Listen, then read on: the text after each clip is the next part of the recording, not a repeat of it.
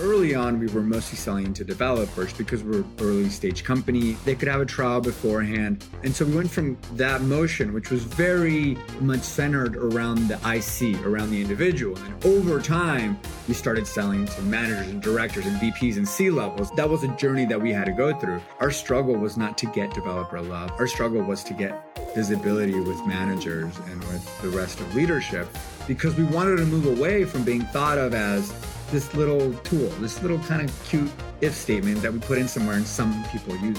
We wanted to move into helping people understand why this is actually critical to a lot of the major things that you're looking to do. Selling to developers changes as you move up market. In the beginning, most of your growth is product led. Developers don't want to talk to sales, they just want to get into the tools. Growth happens by having a great product and a strong sales assist motion. But as you shift up market, you're selling to leaders who care more about outcomes than features.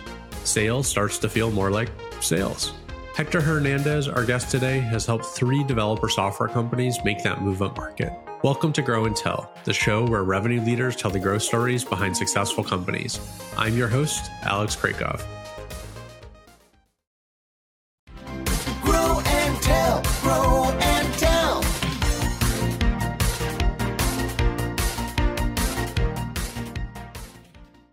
After three years at Scuba Analytics as Director of North American Sales, Hector Hernandez joined LaunchDarkly as Senior VP of Sales and Customer Success in 2017. Their DevOps platform already had over a million in revenue, but needed to add a sales team to evolve past their product led motion. Since then, LaunchDarkly has grown to over 60 million in revenue and a $3 billion valuation. In 2020, Hector joined Traceable AI, an API security company, as CRO, helping them on their way to a $60 million Series B. Two years ago, Hector started his current role as CRO of Teleport, an identity and access management platform.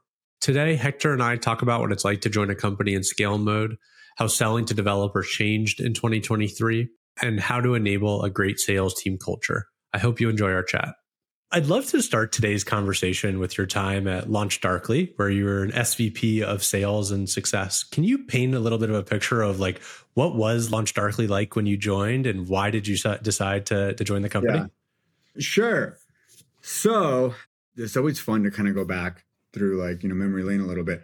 Um, before I was at Launch LaunchDarkly, I was at a company, I was in an analytics company. And I was at a point where I knew I wanted to kind of take over a team I wasn't going to do it there because my boss was incredibly capable and he was like one of my mentors. And by all means, me taking over like the team would mean that my at that time boss would no longer be there. And I don't know if I would want to be at that company without my boss. So I started looking for different opportunities with his support and he was awesome about it at that time. Like finding a mentor that can be so supportive about like your career and your ambitions really early on um, is is is a gift. And when I first talked to uh, at, at LaunchDarkly when I first started kind of that experience. I have kind of a funny story for you. Is after I had started talking with uh, the CEO there, Edith, she asked me to come into the office, and I was like, "Cool." The office was in downtown Oakland. I live in in Oakland, so I was like, "Oh, I was super excited to go in." I went in, and I think my meeting was like at nine thirty, and I showed up at nine fifteen, a little bit early and when I got into the office, there was no front desk. So I like went into the elevator, I came out into the office, and as I walked into the office, everything is pitch dark and this alarm starts going off. And I was like, what is going on? Like, it was like, you know, it was, it, it was a sketchy operation to say the least. And like a minute later, someone else came up and they're like, Hey, are you Hector? And I was like, Oh, yeah. It's like, Oh, okay. And then they like turned off the alarm and it, it had just started. Like the day had just kind of started. Um, and it just shows like what a small kind of it was like a small family operation that you know really started. So when I first got there, there were two people total kind of on the sales team and really about like two other people on the marketing team. And that's kind of where the journey started. And do you remember what like your early conversations were like with Edith? Like, was she just like, go do sales or was she doing a lot of founder led sales and you're kind of like helping bridge the gap from founder led to sales led sales? Like, what did that really partnership look like in kind of yeah, the early days? That's exactly what we were trying to do both. So at first it was all founder led and she was amazing about it, but she's like, look, I've exhausted my ability to kind of grow this company alone. She did have a funny story where one time, you know, she did a demo or something and a customer asked her, Hey, how much is this? And she gave them a number. I think it was like, whatever, $20 a month. And they're like, All right, sold, let's do it. And then, you know, later on, she's like, Wait, hold on, maybe I can ask for a little bit more. And over time, that's how she was kind of doing some testing. One time, some large company called her up and said, Hey, we saw a demo of your product. Now we want to release this. And it was like a big number, like, Hey, we want to release this to a bunch of people. You know, how, how much is that? And she was like, Oh, and then she dropped like a nice, healthy, big number. And then they're like, okay. And they like went away. And she was like, oh no, like, oh my God, what happened? Like that. And then one day they just called her and they're like, all right, we're ready to move forward. And so she was like, is that, you know, is that how these things work? I was like, no, it's not have these things normally work. You know, there's a process, but she will, you know, she muscled and, and willed her way towards really getting a first set of really tremendous customers and really tremendous logos. But she was really looking to kind of scale that out. And so what we did is we started by taking all of the great bits of what she had been doing, learning from them, and then trying to kind of make them our own. Like, how can we come across as subject matter experts or as, you know, really confident, capable people without the founder tag? That was a really hard thing to do. The first few hires were like really tremendous people. You know, the, the first three hires there are actually still at the company now, like seven, eight years later. So um, the quality of those first few people and like their spirit and they're like, let's just try anything was really crucial to it. But that was the initial few months was like, how can we go from like Edith and our co-founder and and our co-founder, you know, run everything to handing that off to a new team. And were you sort of like a player coach in the early days? Were you leading deals yourself and hopping in things, or were you really focused on team building and hiring? Like, how did you sort of think about your priorities as, okay, Hector, you're in charge now of sales. Where did you go? Where did you start? Yeah, it was an interesting place because there was a lot of demand. There was a, a lot of pent up demand. We're getting a lot of inbound. There was a, they originally, you know, one of the co founders came from Atlassian. And so they knew that like self serve motion really well. And so they had really tried to get that going. And though the self serve motion wasn't allowing them to grow by as much as they wanted to, to really have, you know, a fast growing company, it did provide very consistent pipeline already. So my role coming in was really to add more capacity to the team. There was a lot of coaching, but I didn't, even early on, I didn't take any like opportunities on my own. There are some places where you go where you do have to do that, but the dynamics at, at LD at that time were just we needed to gain more capacity. So my focus was really on supporting the current team that was already there and hiring more folks and enabling more folks. It was also on adding additional functions that we didn't have. So we really just had two sellers. That was like the entire realm. Um, we had another person that was kind of doing marketing product stuff. So we brought him into, you know, back into the sales organization. And then we started adding solutions engineers. We started adding, you know, a sales operations team to really help us elevate some of these things. Over time, as that continued to grow, and as we started to see like capacity being tapped out with the team, and we started growing the team and adding to it, then what we did is we started doing segmentation, where we moved from, you know, someone was talking to IBM in the morning and some charity in, you know, in Brazil in the afternoon to like segmenting like you should only have conversations with these types of customers and you should only have conversations with these types of customers not only because the value proposition is different but because the overall motion is as you know very well now alex is is very different right? You go from i can potentially put down a credit card to okay here is my security team i need you to help me through get through this i need you to put together a BVA so that, you know, I can get sponsorship from my EB on this and I need you to help go through procurement and we have to go through legal. So there's all those jumps. So it was at first one person managed two very different types of sales motion. And then over time, as we continue to mature, we started to have more and more specialization. And was it hard selling to developers? So I assume that was like your main ICP, but yes. let me know. Yeah. Okay. So you're selling yeah. to developers. Like I feel like developers are notoriously like don't want to talk to sales. And so how did yeah. you deal with that dynamic at LaunchDarkly? Yeah, it's interesting. You're right. Um, everything you said is right, but there are like different nuances to it. So early on, we were mostly selling to developers because we're early stage company and we had kind of this, not really PLG, but a very like, you know, um, they could try, they could have a trial beforehand. And so we went from that motion, which was very much centered around the IC, around the individual. And then over time, we started selling to managers and directors and VPs and C levels. That that was a journey that we had to go through. But at first, when we were working directly with developers, the interesting part is eventually when they tried the tool on their own, they needed someone to help them. It's the old like sales assisted model, right? That even even the ICs were like, okay, I really like what I have here. This is going to cost me more than I want to put on a credit card. I need you to help me fill out this security questionnaire. Or I need you to talk to my procurement person because they want to know that you have SOC 2. So they would bring us in, but these were like very qualified, like PQLs. This is before the time when like all of these definitions and things really existed. And so a lot of it was assisting the customer through the process. Now, very early on, what we also established, like one of uh, the other functions that we established, is an SDR function. So when we first started with only two AEs, they were really just managing inbound. There was a strong belief in the marketplace that you can't outbound to developers. And that is, for the most part, true.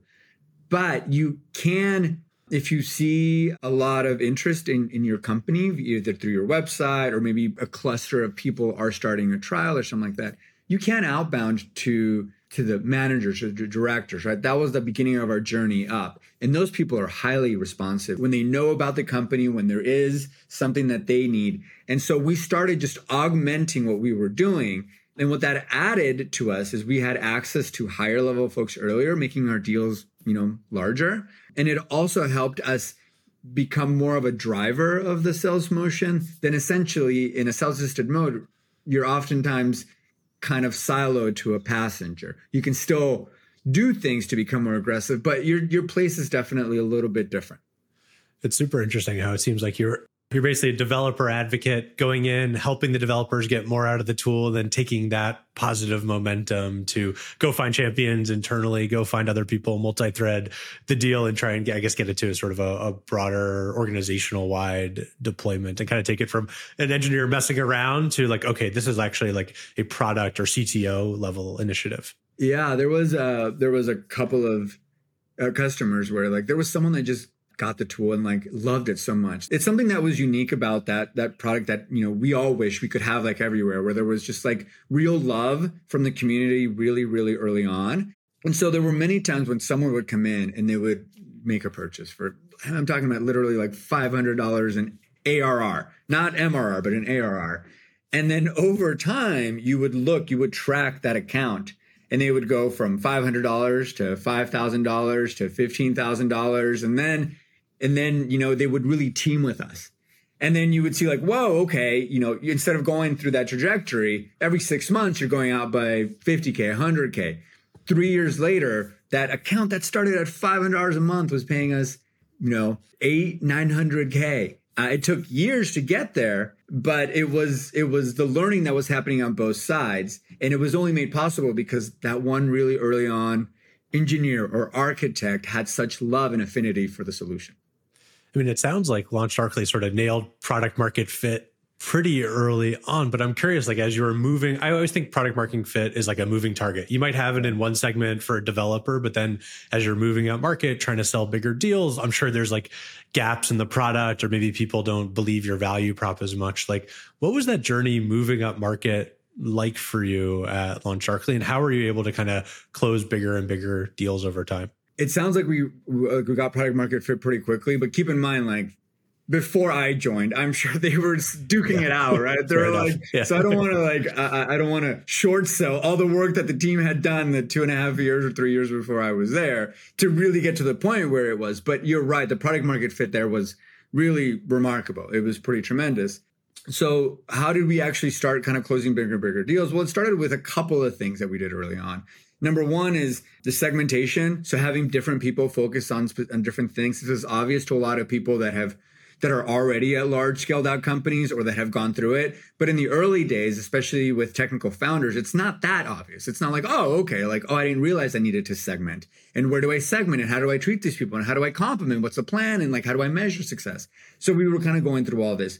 Um, we were fortunate enough to be able to uplevel most of the existing team, you know, because they were really sharp, great early hires. And then we started hiring into those specialized roles. So we wouldn't, we would hire someone that had experience managing, that was familiar with things that sales folks are familiar with once, you know, you go through large transactions, right? They were familiar with MEDDPICC. They understood what it was to build a champion and challenge a champion. And like, so it was a combination of bringing the team up as well as kind of bringing in folks to augment that skill set. And when we brought in folks, we had a great culture where every new person, whatever skill they had, we magically were able to kind of see it spread across, you know, the org. So like, oh wow, I've never seen this, you know, uh, business value assessment, but this person over here is using it. I'm going to go take that.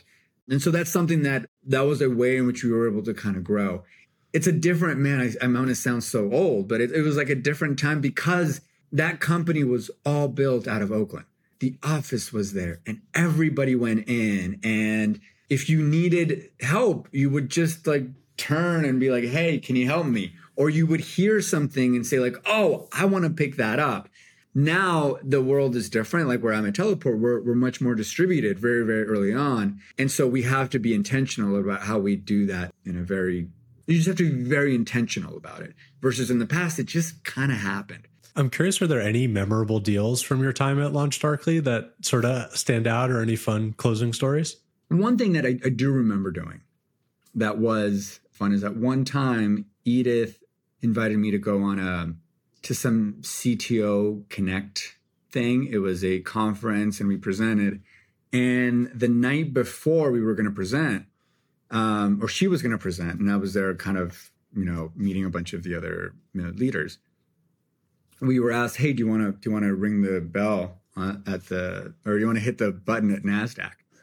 They're like, they're like, we had a company that they pulled out, and like CTO Connect people are going to do it. And I remember going through that with her at the time, and just like really seeing it. It doesn't, it doesn't feel like this is oh this is because it wasn't you know our company but just seeing and being there makes you so hungry to be like ah i gotta get here on my own. I gotta like come do this.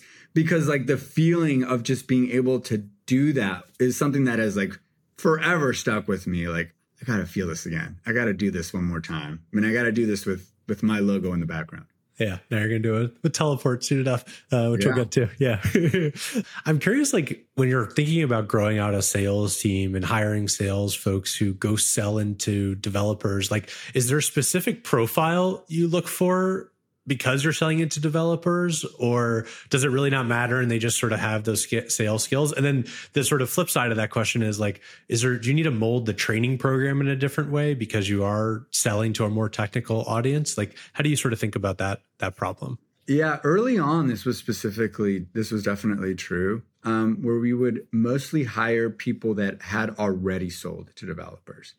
And it's interesting because they understood that with that persona at that time, also, I think developer sales has changed a lot in the last couple of years.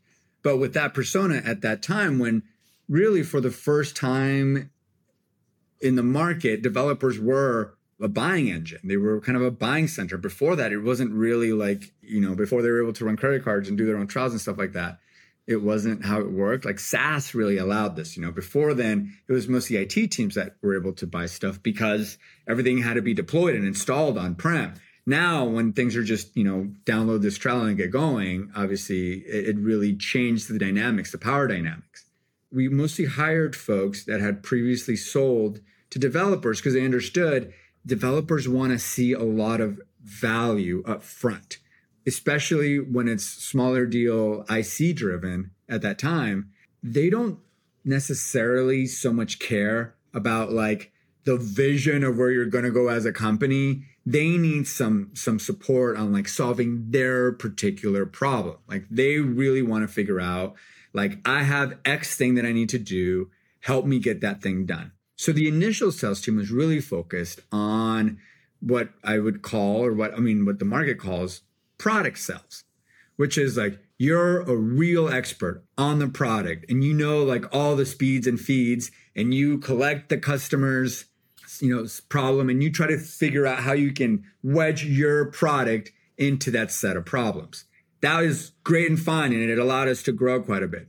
But over time we had to move from product sales to solution sales and that's a much bigger leap to take and the kind of seller that we brought in when we needed to make that leap was different um, we were able to like enable and train some of the folks we had for sure but in general we would start with folks in the early days, we started with folks that had sold to developers. In the later stages, we started with folks that had that had sold complex solutions. We preferred if it was like you know in the part of the infrastructure stack, but they, we, there was definitely more of an emphasis on sales regimen and sales skills and that experience versus necessarily the, the, the being able to talk to developers piece.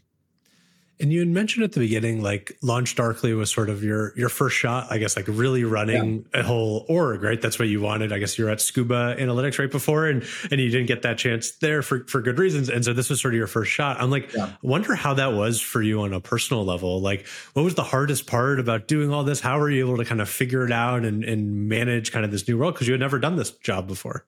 I always tell people that having a really strong mentor is like worth it's weight in gold. You know, um, having people that you can go to to help ask those questions that you feel are kind of like silly questions. You're like, oh man, like I don't want to ask someone, but I don't know how I should structure a comp plan for an SDR. Like, what should I do here? Like, you know, and like having that community of people that can help walk you through stuff is amazing. Like, that's definitely something that I think is needed.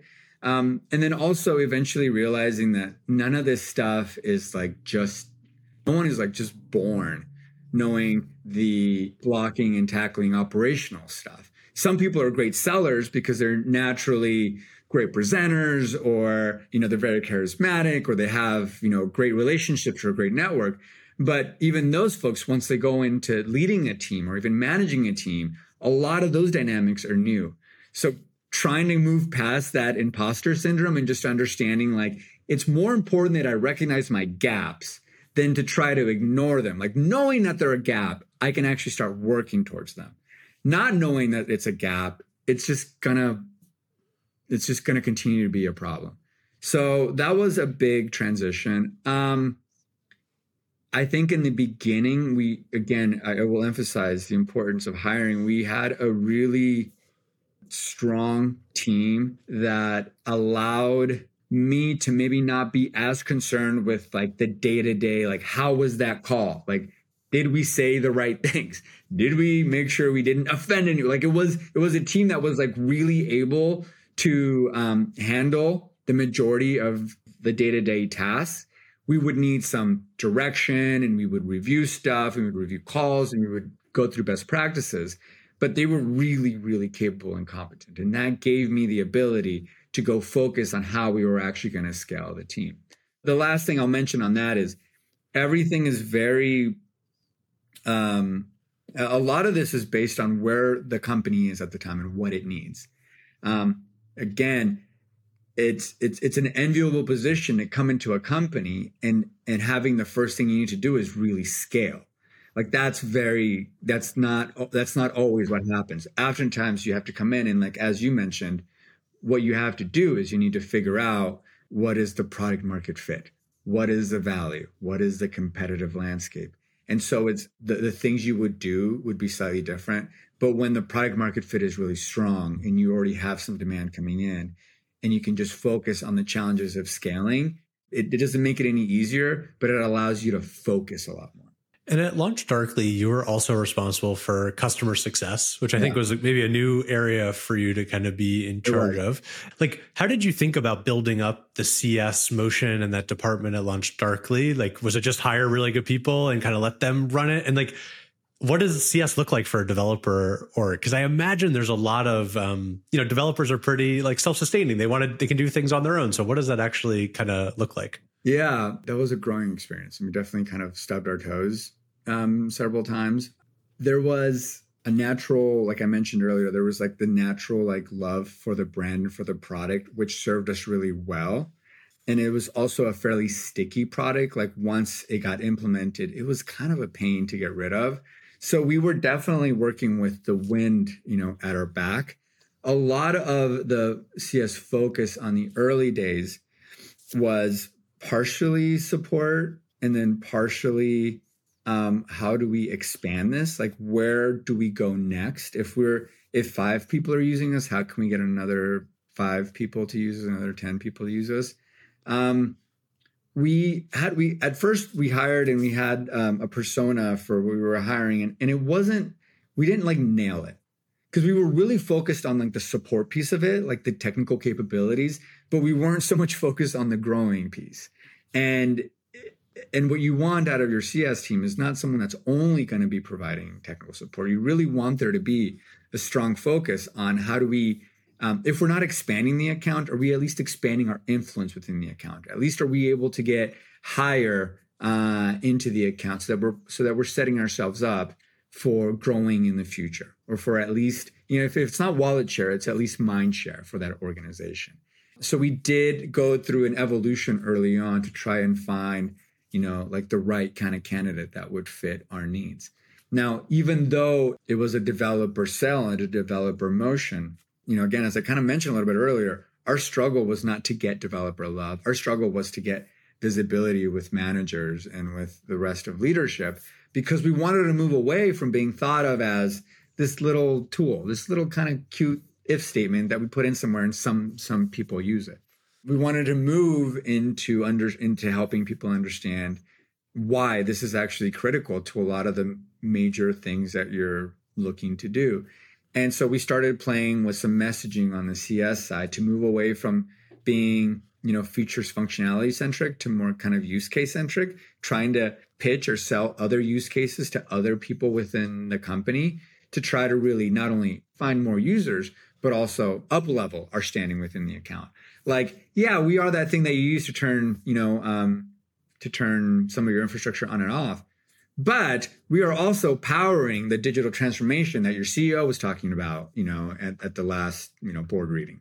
So once we were you know cs was a way that we were able to um, have a lot of those of those conversations. And oftentimes those conversations were had by our ceo but CS was like the vehicle in which we were able to get access to like some of the senior people that we needed. I'd love to switch gears a little bit and talk about what you're up to now. So you're the CRO of Teleport, which is another developer software company. Um, can you talk about like why you joined Teleport and explain a little bit like what what is Teleport? Sure, no worries. Well, I joined Teleport because I had a strong relationship with people that were already in the company. So I, I kind of knew a little bit about it. And I got really excited by not only um, the trajectory of the company, but the value proposition in the way that they were talking about, like where this market was headed.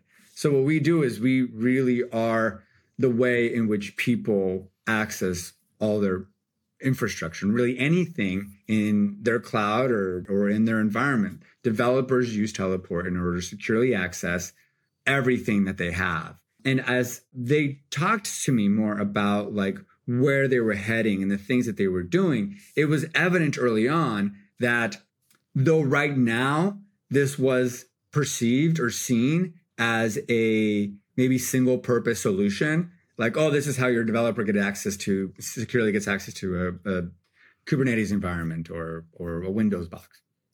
Even though that's what it was and that's what the market understood, the long-term vision was very, very big and it was very broad and it would solve like really complex business cases. It would also be able to consolidate what is a really confusing and really cluttered space. You know, right now companies use I don't know, a dozen tools to achieve what we're kind of slowly chipping away and can achieve under a single a single solution. And I thought that was really exciting. Having the vision for a full platform so early on is one of the most it's like one of the one of those exciting moments as a sales leader, right? Because you're like, not only can I see how we're going to get to the next milestone, but you can see how this is going to become like a really big thing. And as a seller or as a as a professional in, in sales or marketing or or rev ops, all you want is a shot. That's all you want. Like just give me a shot to be able to do that. And Teleport checked all those boxes. And what was the company like when you joined? Like how many people were there and like what was the kind of the state of the go to market team? It was really interesting. It's a, it was a very successful uh, company already. So it was much larger, it was many, many times larger than LD when I joined there.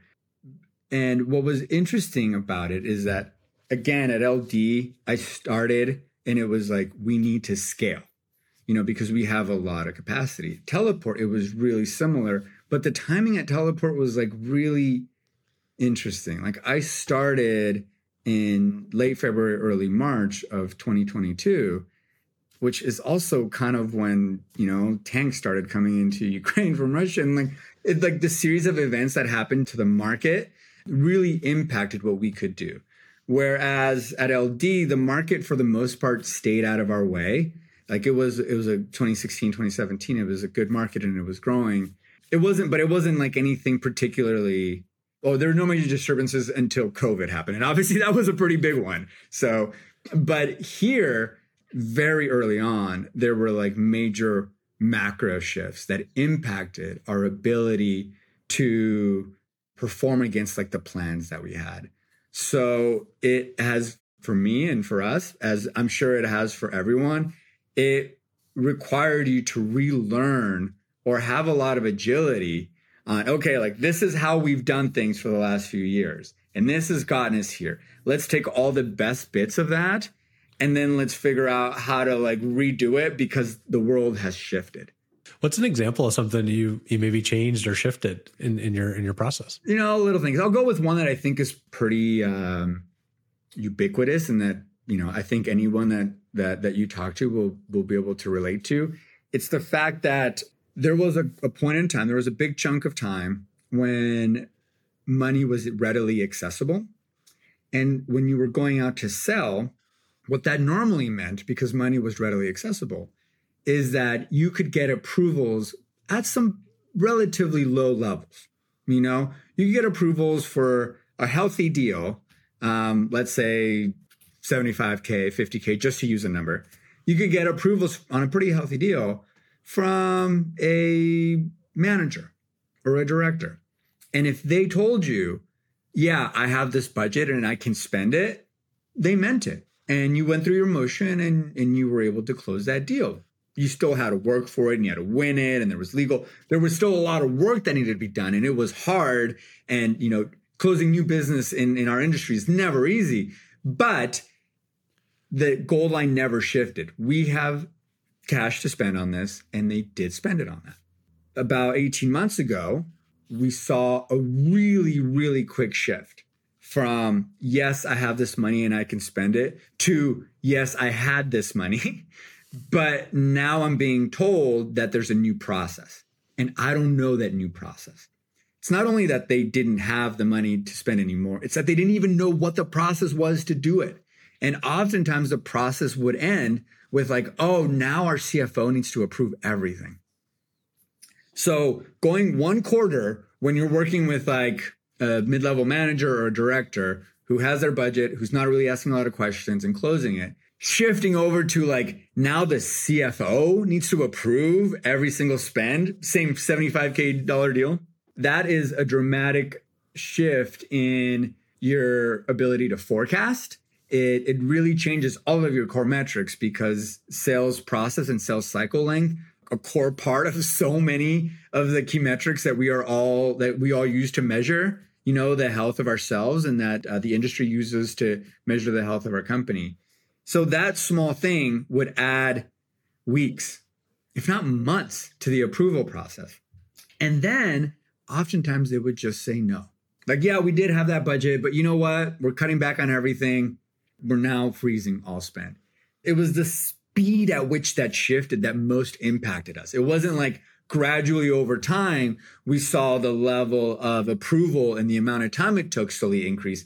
It was like April to May. It was April. We're still going. We're still closing this. In May, it was like, hold the phones. Everything is now paused.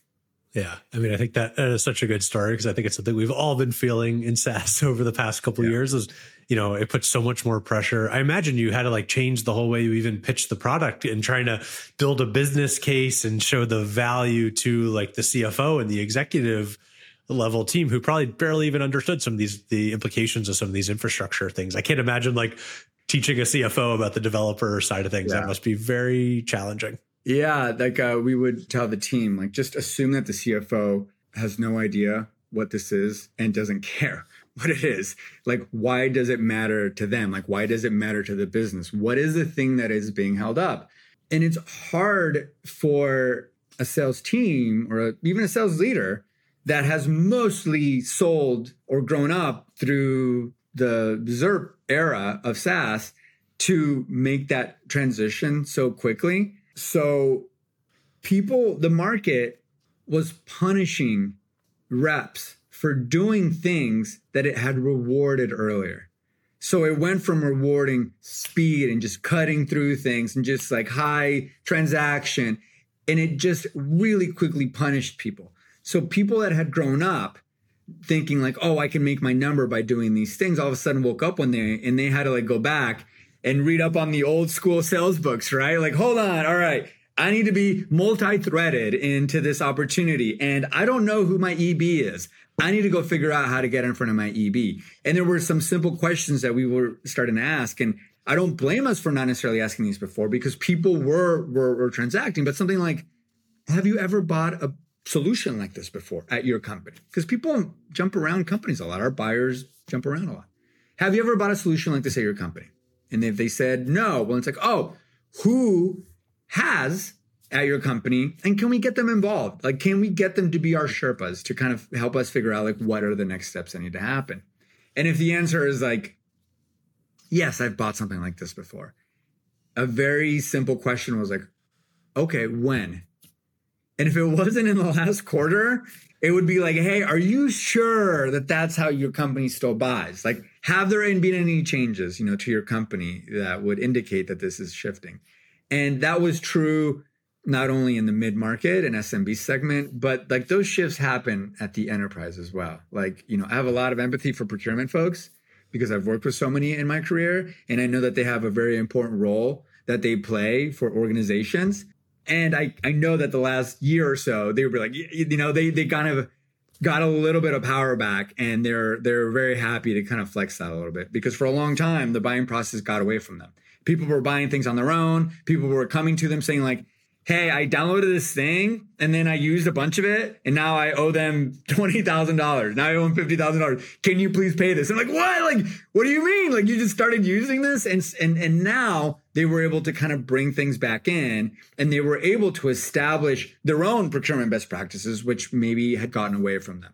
So the market has definitely corrected in the power on the buying and procurement side. I'd love to talk a little bit about, I think some, one thing unique about teleport is like there's an open source element yes. to it right? And so how does like having an open source element to your business sort of impact like your sales and customer success motion? How do you sort of play with that open source community? Oh that's a, a that is like an entire half day conversation for us about like how this becomes really unique.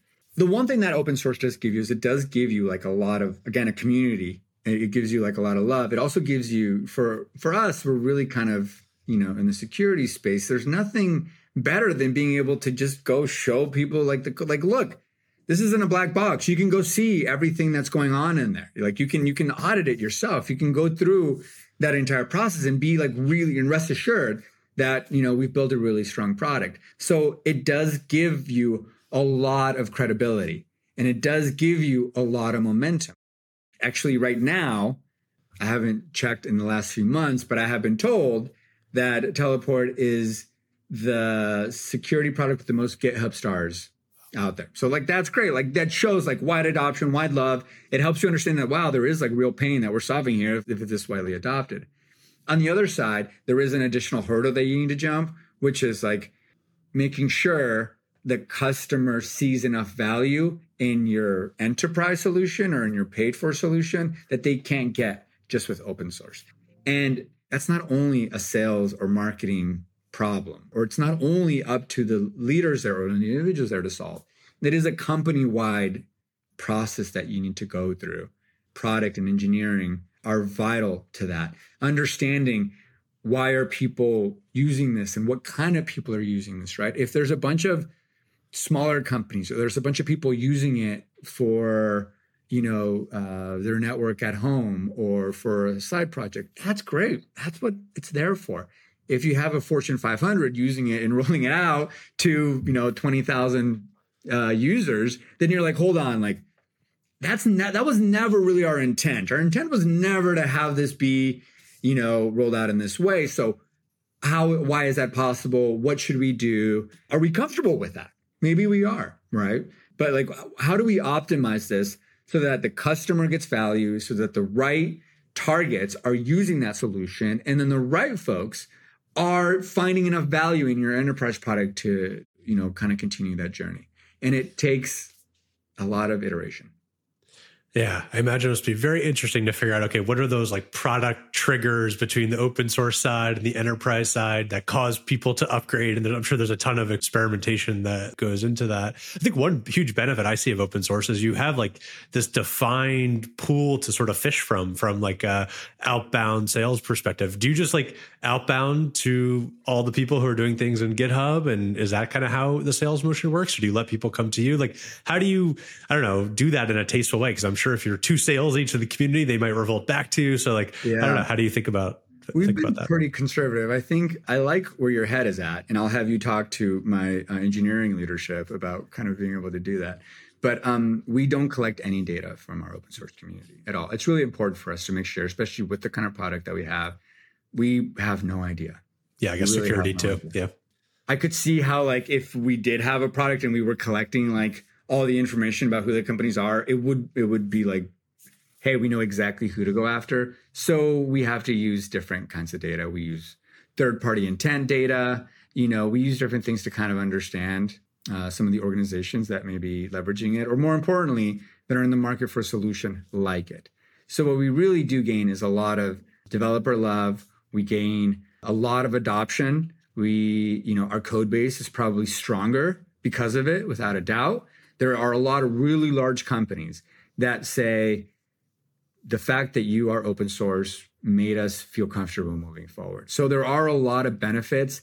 On the go to market side it can be a double edged sword. You know it can be you, you need to convince people that they need to move to the enterprise and oftentimes like with us and, and i'm sure a lot of other companies out there you actually don't know who's using it. But on the flip side of that it's really nice to sometimes get on a call and say hey you know how did you hear about teleport? And they'll be like and they'll say something like oh we've been running it for you know we've been running teleport for a year and now we need some of the enterprise functionality. It's like we we we love the product. It's great.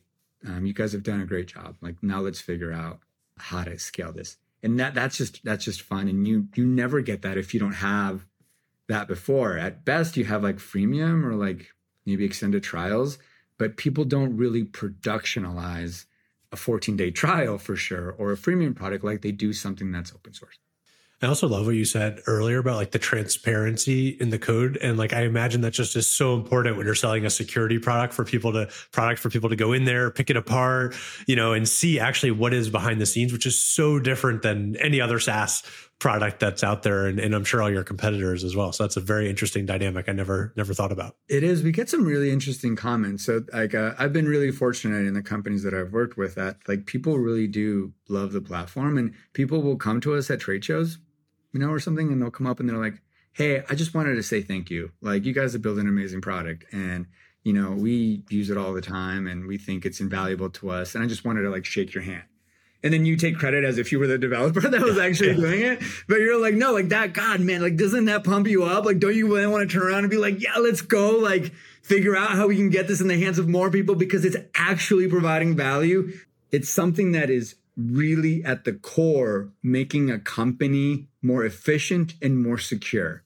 And as salespeople, if you're not highly motivated by the product or by the solution that you're selling, it's hard to bring your whole heart into it because we, and Alex, you know this, we've talked about it, we lose and fail way more than we win on a daily basis. Our emails and our like everything we deal with with with losses all the time, and sometimes you deal with them for many days or many weeks in a row. In a large enterprise sale, you can deal with it for like a couple of quarters. You're just like losing and losing and losing. If you don't believe in what you have, that it is actually better for society or for the market, or that there is like someone out there that's really benefiting from what you're doing, it can be really hard to get through those through those dips in the you know in your in your cycles. I'd love to end today's conversation talking a little bit about what it's like building a remote sales culture. I think you mentioned before teleport's pretty remote and it's very yeah. different than what you were doing at, at LD. So how do you think about building a remote sales culture? Because I think sales especially seems like one of the hardest departments to do that in. I will give you kind of some of the things that I've noticed and I've seen, but I want to make it clear that I'm I could probably learn how to do this better from other folks. So I'll be keeping an eye on this channel and whenever you have someone that has nailed this, you know, I'll be I'll be listening in. What I have learned is that no matter what, our particular organization, I don't think this is particular to Teleport. I think all sales or revenue organizations are like this. It is really important to connect every once in a while in person. Those become some of the most impactful sessions that we ever do. And we only get together a couple times a year but every time the feedback is like i wish we did this more often. Like i learned so much or like this thing that you know that people were trying to explain to me for six months i finally got it.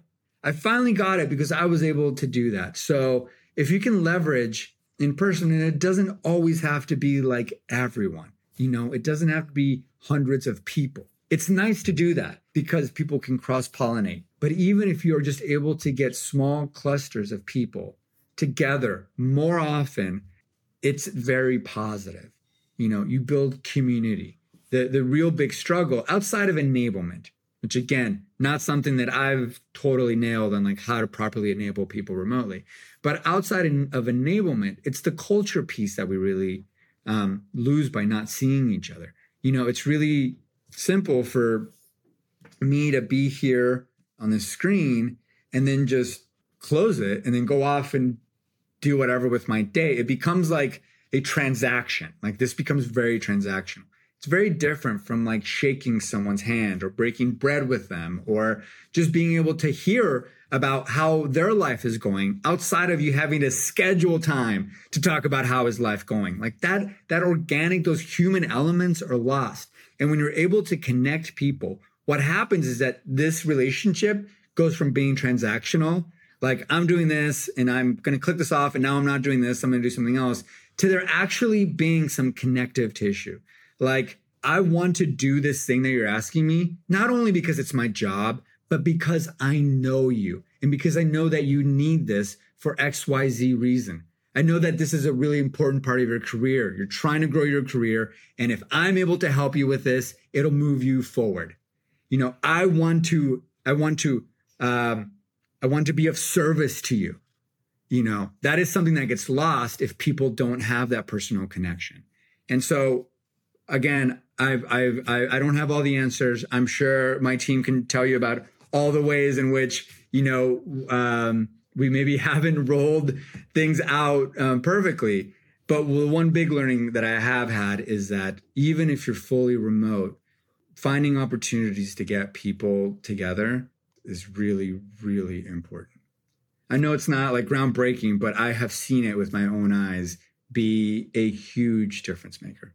Well, thank you so much for the time today, Hector. If of people course. want to follow up, ask questions, where's the best place for them to find you? Uh, you know, I'm, I'm on LinkedIn and I will chat with most people that hit me up there. I'm also on X. I can send you over my information so people can kind of link to on that.